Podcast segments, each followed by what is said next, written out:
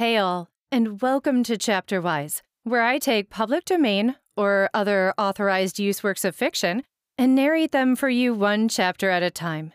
If you like what you hear, please follow my channel. If you love what you hear, please consider supporting my channel.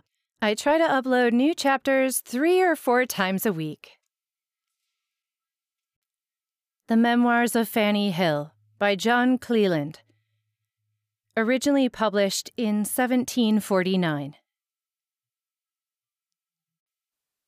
I was now once more adrift and left upon my own hands by a gentleman whom I certainly did not deserve. And all the letters, arts, friends, and treaties that I employed within the week of grace in my lodging could never win on him so much as to see me again. He had irrevocably pronounced my doom, and submission to it was my only part. Soon after, he married a lady of birth and fortune, to whom, I have heard, he provided an irreproachable husband. As for poor William, he was immediately sent down to the country to his father, who was an easy farmer, where he was not four months before an innkeeper's buxom young widow, with a very good stock both in money and trade, fancied and perhaps pre-acquainted with his secret excellencies, married him. And I am sure there was at least one good foundation for their living happily together. Though I should have been charmed to see him before he went, such measures were taken by Mr. H's orders that it was impossible. Otherwise, I should certainly have endeavored to detain him in town, and would have spared neither offers nor expense to have procured myself the satisfaction of keeping him with me. He had such powerful holds upon my inclinations as were not easily to be shaken off or replaced. As to my heart, it was quite out of the question. Glad, however, I was from my soul that nothing worse, and as things turned out, Nothing better could have happened to him. As to Mr. H., though views of conveniency made me at first exert myself to regain his affection, I was giddy and thoughtless enough to be much easier reconciled to my failure than I ought to have been. But as I never had loved him, and his leaving me gave me a sort of liberty that I had often longed for, I was soon comforted and flattering myself that the stock of youth and beauty I was going to trade with could hardly fail of procuring me a maintenance, I saw myself under the necessity of trying my fortune with them rather with pleasure and gaiety than with the least idea of despondency. In the meantime, several of my acquaintances among the sisterhood, who had soon got wind of my misfortune, flocked to insult me with their malicious consolations.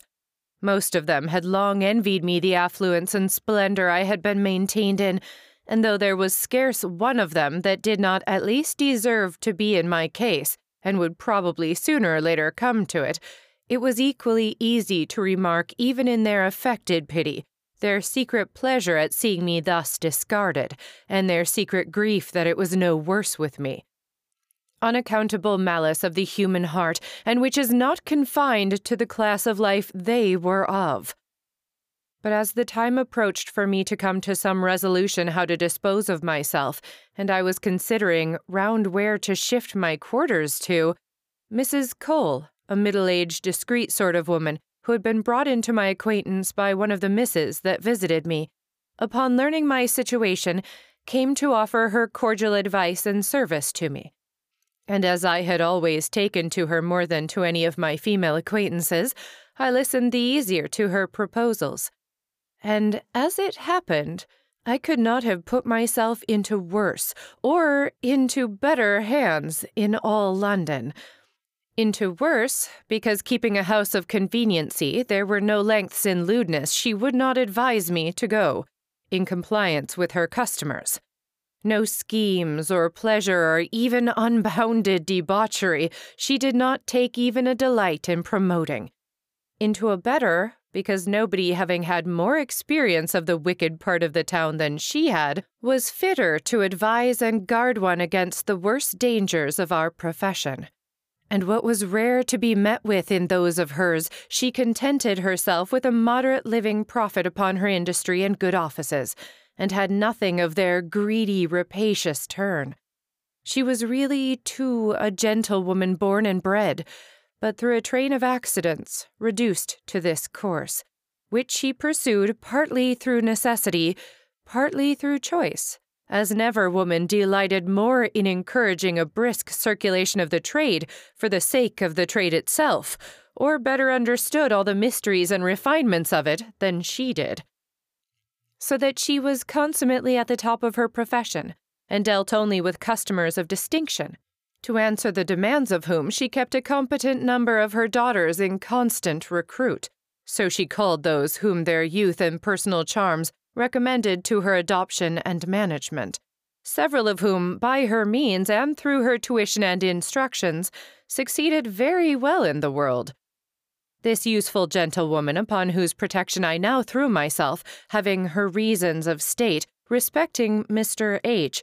for not appearing too much in the thing herself, sent a friend of hers on the day appointed for my removal to conduct me to my new lodgings at a brushmaker's in E Street, Covent Garden, the very next door to her own house, where she had no conveniences to lodge me herself. Lodgings that, by having been for several successions tenanted by ladies of pleasure, the landlord of them was familiarized to their ways, and provided the rent was paid, everything else was as easy and commodious as one could desire. The fifty guineas promised me by Mr. H. at his parting with me having been duly paid me, all my clothes and movables chested up, which were at least of two hundred pounds value, I had them conveyed into a coach, where I soon followed them, after taking a civil leave of the landlord and his family, with whom I had never lived in a degree of familiarity enough to regret the removal.